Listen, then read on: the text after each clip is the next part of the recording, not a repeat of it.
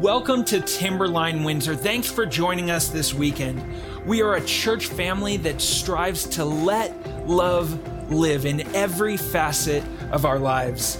We at Timberline Windsor desire everyone, every man, woman, and child that calls this church family home to be a part of connections. To join one today, visit our website or download the Timberline app. Enjoy today's message.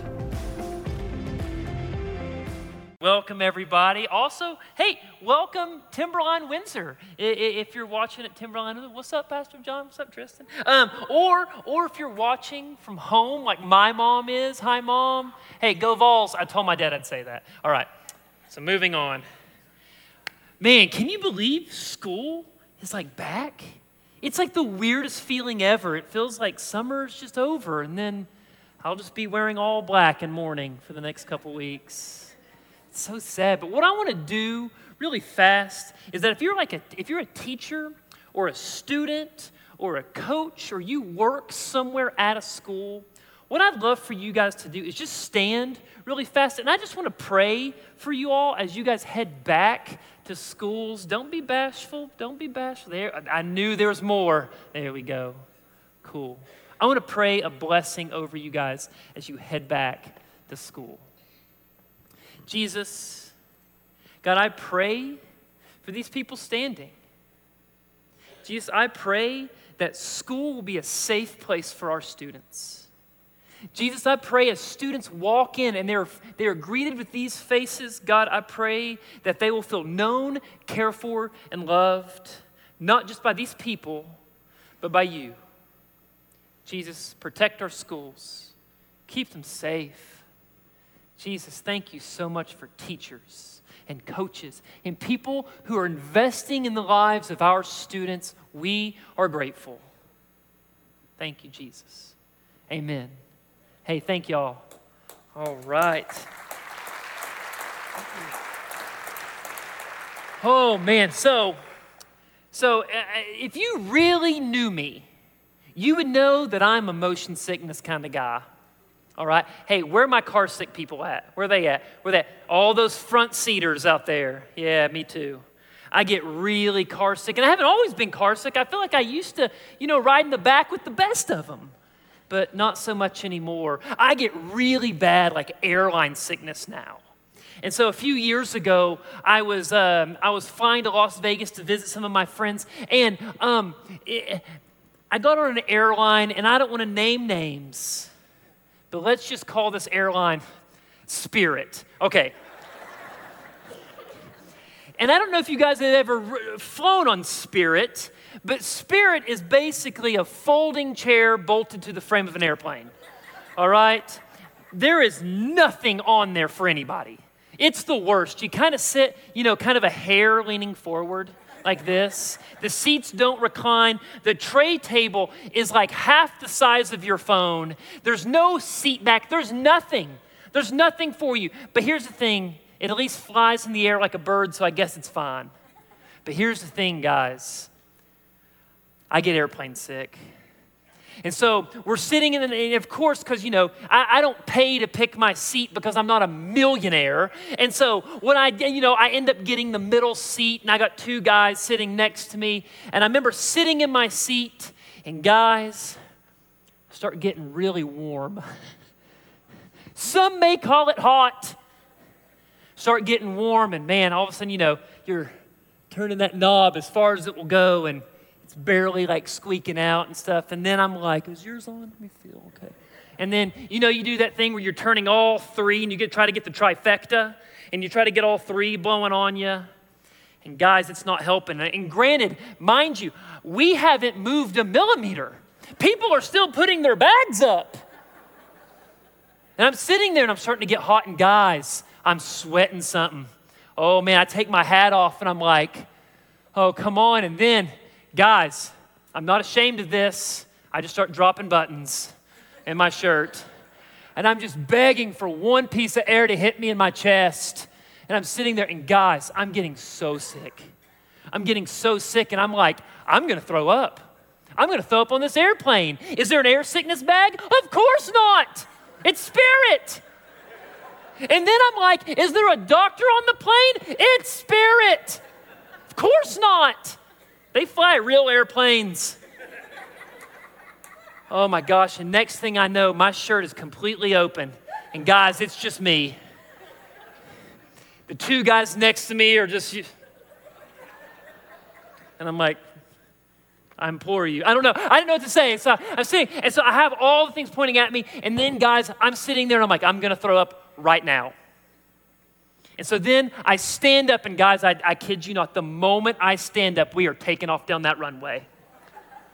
I mean, wheels are up. The, I mean, we're going up like this. And now, guys, I'm fighting to the front of the airplane as my shirt blows in the wind. People truly believe I'm taking over the airplane. People are calling loved ones. It's getting real bad. On the intercom, the lady is screaming at me, Return to your seat. Return to your seat. And I know who they're talking about, and people are pointing at me, but I have to keep going because they can't hear me. They don't see that, that green is not my normal complexion. I'm getting up there, and finally I get to the lady. I get to the lady, and I said, I'm going to throw up right here, and it's going to bother everyone. Or I can go in the bathroom, and it's going to bother no one. And this lady was the strongest human being I've ever met in my life, and she grabs my shoulders with both hands, and I was just like this, and she throws me into the bathroom.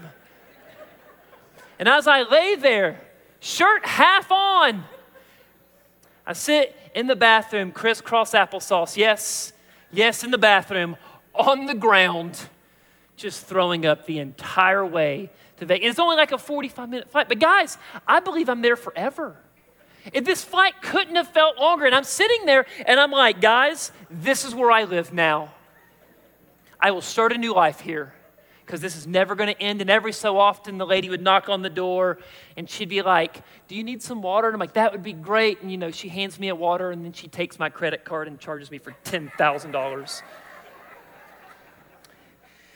Gosh. And it was the worst air flight ever. And then I come out of the bathroom all buttoned up, you know, trying to do this. And I'm walking back, and people are like, that's that guy. Like, like I hear the whispers of people and stuff. And I walk back, and, you know, I get back in my middle seat, and both guys are just staring at me. And the guy looks at me, he goes, What was that? And I literally just said as politely as I could, I don't want to talk about it. and, and, I ended up flying to Las Vegas. And now I have a story about it, but during the time, it was the worst. It was the worst because I thought the way I was feeling right then was my, the way I was going to feel the rest of my life. And the reason why I get sick is I don't just magically get the flu every time I go and get on an airplane. And now, guys, I literally get sick at the airport. I'll be sitting in the terminal feeling 100% fine. And then all of a sudden, whew, it's getting hot in here. And what I'm feeling. I'm sitting in the seat. They haven't even boarded boarding group A yet, and I'm feeling sick. And the reason is, is I'm not like a marvel of science. I don't believe it's coincidence. I believe it's because my brain lies to me. It does. And here's the thing I'm not the only one. Your guys' brains lie to you, your students' brains lie to them. Guys, I, I, have been coaching here in Fort Collins for a long time. I coach basketball, and right now I coach at Liberty Common, and it's fantastic. And I, was, I coached at Preston for a long time. And guys, I have seriously got to coach some amazing students. Like students who've gone off to play in college, and it's a, such an honor that I get to continue to call those people my friends. It's been awesome. Just this past season, um, um, I had a girl on my basketball team. Her name was Macy. And here's the thing Macy's my girl. Oh, I love that girl. She is a coach's dream. She is. She's, she's fast. She's strong. She can score. She rebounds. She plays defense. She's wildly coachable. She's a great teammate and a great friend. But the worst part about Macy is she has no idea how good she is. No idea. We were playing a team out in Greeley just this past season, and, and, and we're, having a rough, we're having a rough half. It's one of those games, our whole team's kind of, and Macy's struggling. She's struggling. In her brain, she's telling herself, oh my gosh, how could you miss that shot? You're terrible. And then I call a timeout and get my girls over there just to kind of regroup. Hey, everybody, take a breath. We're okay. Take a breath. And then we get a little, we get a break, and the girls start walking out on the court, and I grab Macy by the back of the jersey. And I said, Hey, Macy, you are the best player in this district. Act like it. And man, Macy came shot out of a cannon in this second half. And man, it actually kind of got hard to watch. I was somewhat rooting for this team in Greeley because it was getting bad. she came out and killed this team. Because here's the thing I don't care what Macy believes in her head, I will tell her the truth. It is my job as her coach to tell her the truth. I have to remind her over and over again about how good she actually is. And here's the thing we, we do this all the time. We believe lies all the time. We think just because we saw it on social media that it has to be true. And, and just a quick spoiler everything online is a, is a lie. Like everything. Everything on social media is a lie. And the worst part is then we believe lies that our brain tells us. And we believe them. And here's the thing, guys it's because we think we know it all. Me too. It's not just you, it's me. We believe we know it all. We believe our brain couldn't possibly be lying to us. And we believe it. And we think we know best. And then we do things that we think are going to make things way better, and it ends up making things way, way worse. Guys, um, tonight I get to share with you my favorite book of the Bible. All right? It's the story of Jonah. And Jonah is the best, just because it's the best story, and I'm a story guy.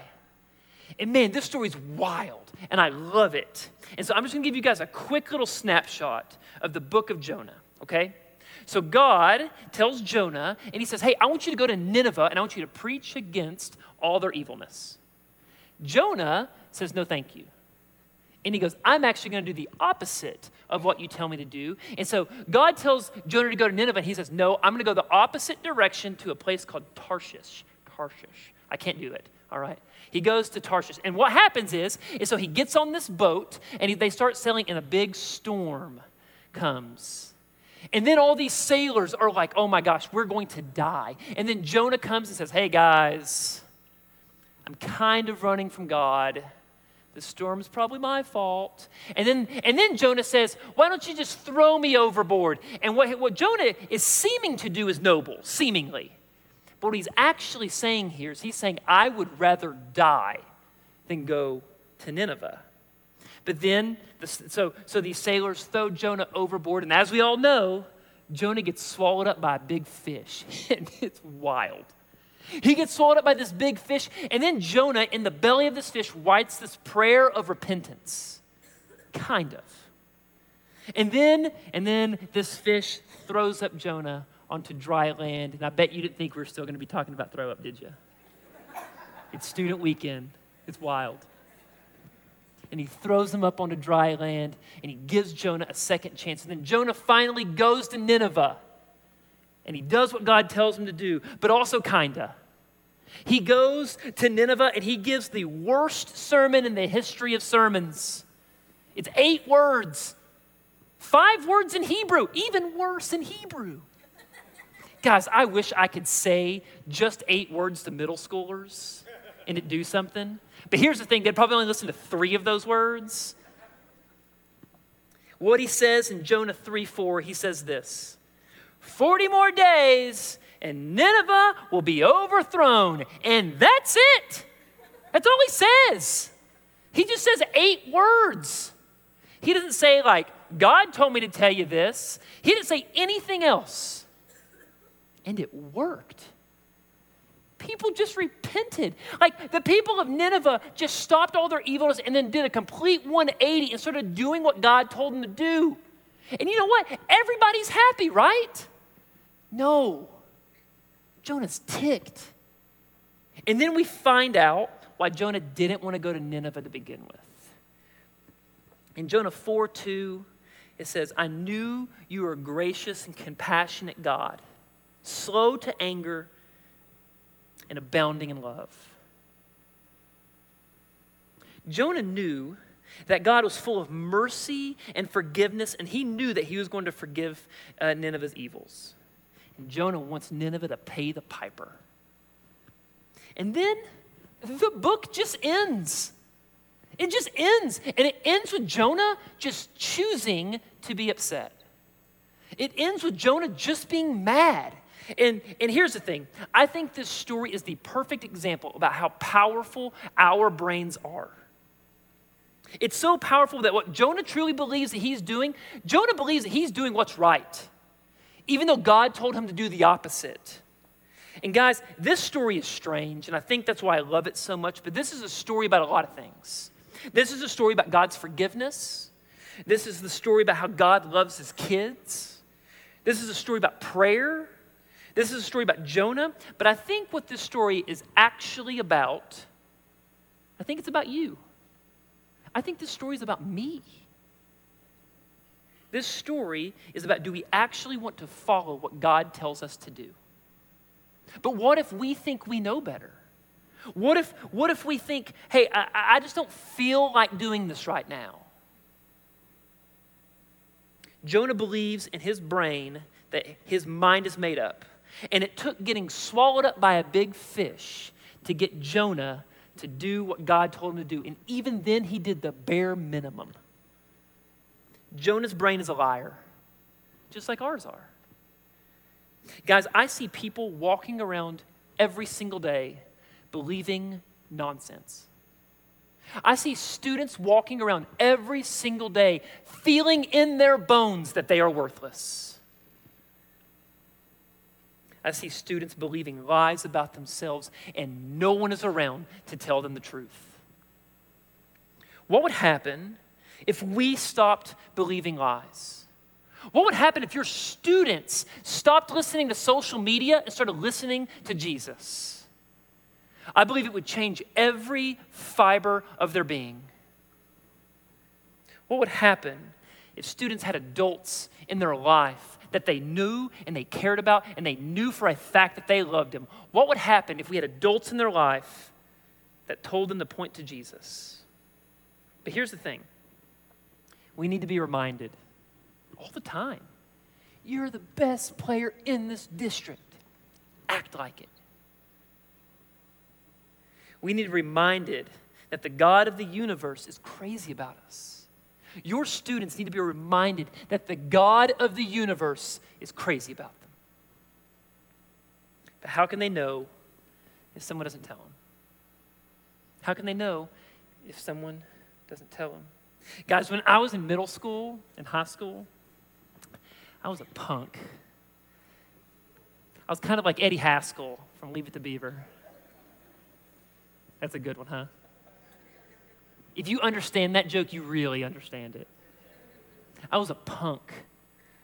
I was a bully. Man, I, I made my, my teachers' lives miserable. I would do anything to make my friends laugh as long as they weren't laughing at me. I didn't care who I would, would laugh at. I would lie to my teachers and my friends and my parents. I didn't care about anything. I was a terrible friend. I was wildly insecure, and it bled into everything. But then, in the middle of my high school, I met a guy named Josh Dillon.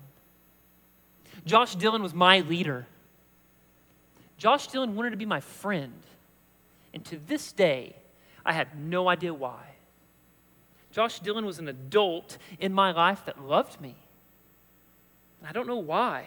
I was such a jerk to him. Guys, I'd play pranks on him all the time. Everywhere we went, I would go out of my way to try to embarrass him. I would stand him up. I wouldn't do what he asked me to do. I was just such a dummy. And throughout all of this, Josh Dillon wanted to be my friend. And I have no idea why. Josh Dillon didn't lie to me. He didn't tell me his truth or my truth. He told me the truth. To this day, Josh Dillon is the coolest guy I've ever met. We're all fighting for second. He was the first person that showed me what following Jesus was all about. He was the first person that showed me that I could miss Jesus by, by breaking all the rules, and I could also miss Jesus by following all the rules. Like the Tim Keller uh, little line says, when we worship rules, we kind of become our own savior. And he's the one who showed me by example of how to treat girls and modeled how I should be speaking about girls. There's a Jeff Lucas line that says, Following Jesus is not a tightrope to walk, but it's a field to run. Josh Dillon showed me that. Josh Dillon truly believed in me. I don't know why. He's the one who challenged me to start serving. I started leading at Carnes High School, and it changed my life. My faith was something I did, and it wasn't just something I said. It changed my life. Josh Dillon is the reason I follow Jesus today. I truly believe I'd have walked away from my faith in college. I truly believe that 20, uh, over 20 years ago, if Josh Dillon would have said, Hey, sorry, I just don't have time to lead right now, I truly believe I wouldn't be standing here. I don't know what I'd be doing. But man, I'm grateful that over 20 years ago, Josh Dillon said yes. My friend Josh Dillon's actually watching right now. Thanks, buddy. Josh Dillon's the best guy I've ever met. And then fast forward to today. Guys, I have the best job on the planet. I get to be friends with your students just like Josh Dillon was for me.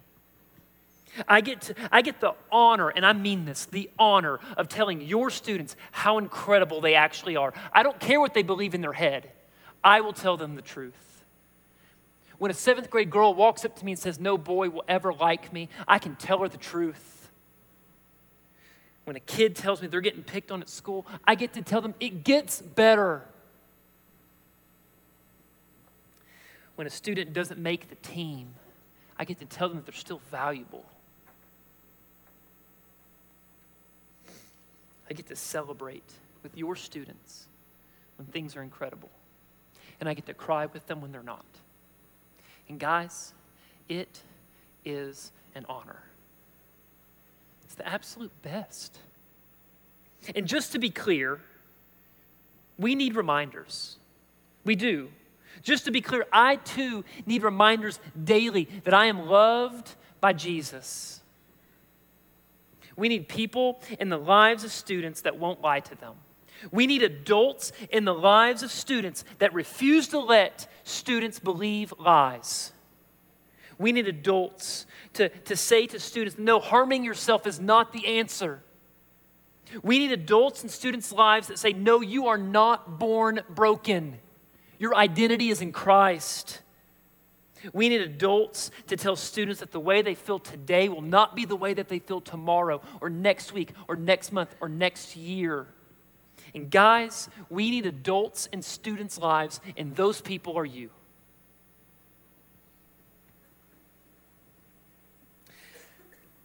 But what if we're busy? I get it. What if you're what if you're sitting out there and like I can't volunteer to do anything. I'm just too awkward. I'm also pretty awkward. I get that. My, my, my, my friend Bob Seal, he says, Yeah, you're awkward, but you're endearing. I don't know if that's a compliment. I took it as one. But maybe you're like, what if a kid asks me a question I don't know the answer to? Or maybe you're like, I'm just not good enough to help out. Guys, I'm going to be vulnerable with you today the majority of my life, I have struggled deeply. I have struggled deeply with feeling good enough. I don't remember a single time in my life that I ever felt and believed that I was good enough. Even as I stand here right now, I feel terribly insecure even as the words fall out of my mouth, I feel terribly inadequate that this church would let me say anything to you all. And I felt even terribly more inadequate that y'all would listen. I feel like I have no business leading anything, let alone being recognized as a pastor. I have flaws and things that I absolutely hate about myself. And most days, I don't feel good enough to be a husband. I don't feel good enough to be a dad. I don't feel good enough to be a brother or a son or a friend or a coach. I don't feel good enough to be a supervisor or a pastor. And most days, I don't feel good enough to be a call myself a follower of Jesus. But guys, it's okay because my feelings lie to me.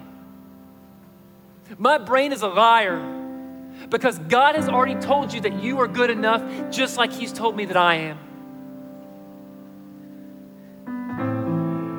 But, guys, I need to be reminded. Your students are begging to be reminded.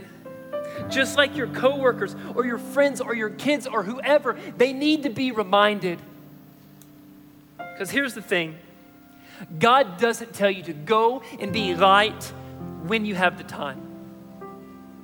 God doesn't say, go be salt when your kids move out. God doesn't say, go be truth tellers when work calms down. God doesn't say, go to all the nation, nations and preach the gospel when you have the energy. Guys, I've sat down with so many people and they're like, yeah, I'll start leading in Timber Kids. I'll start helping out at TSM. I'll help out with media. I'll do all that, but I'm going to wait for God to tell me to do that. Guys, I don't believe we should be waiting on God's voice for things He's already told us to do. I want, us to, I want us to be a church that loves people and loves them dearly. So, what does all this mean for you? First, I want us to be people who call out lies. Guys, the biggest critic of me is me. I tell myself some really mean and unfair things in my head, and so do your students. I want us to be people who are rooting for kids. Number two, I challenge you to find a place and serve and do it often. Volunteer at TSM or Timber Kids or Women's or small group or media, somewhere where you can serve and say yes and say it often. I truly believe serving will change your life. And then, third, if you're struggling with lies in your head, dig into Scripture. Find out what the God of the universe says about you. Find friends who will call out lies in your life and friends that love Jesus and want you to follow Jesus. And guys, get help. Talk to a counselor. The Matthews household, we are big believers in counseling. We think every person here should be in counseling. Counseling is not a sign of weakness, but it's a sign of wisdom. We're all broken out here just trying our best. Guys, that's all I have for you. But I want you to know that standing up here is an honor.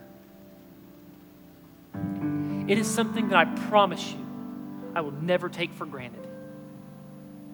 Thank you. Love y'all. We hope you encountered the love and power of Jesus in today's service.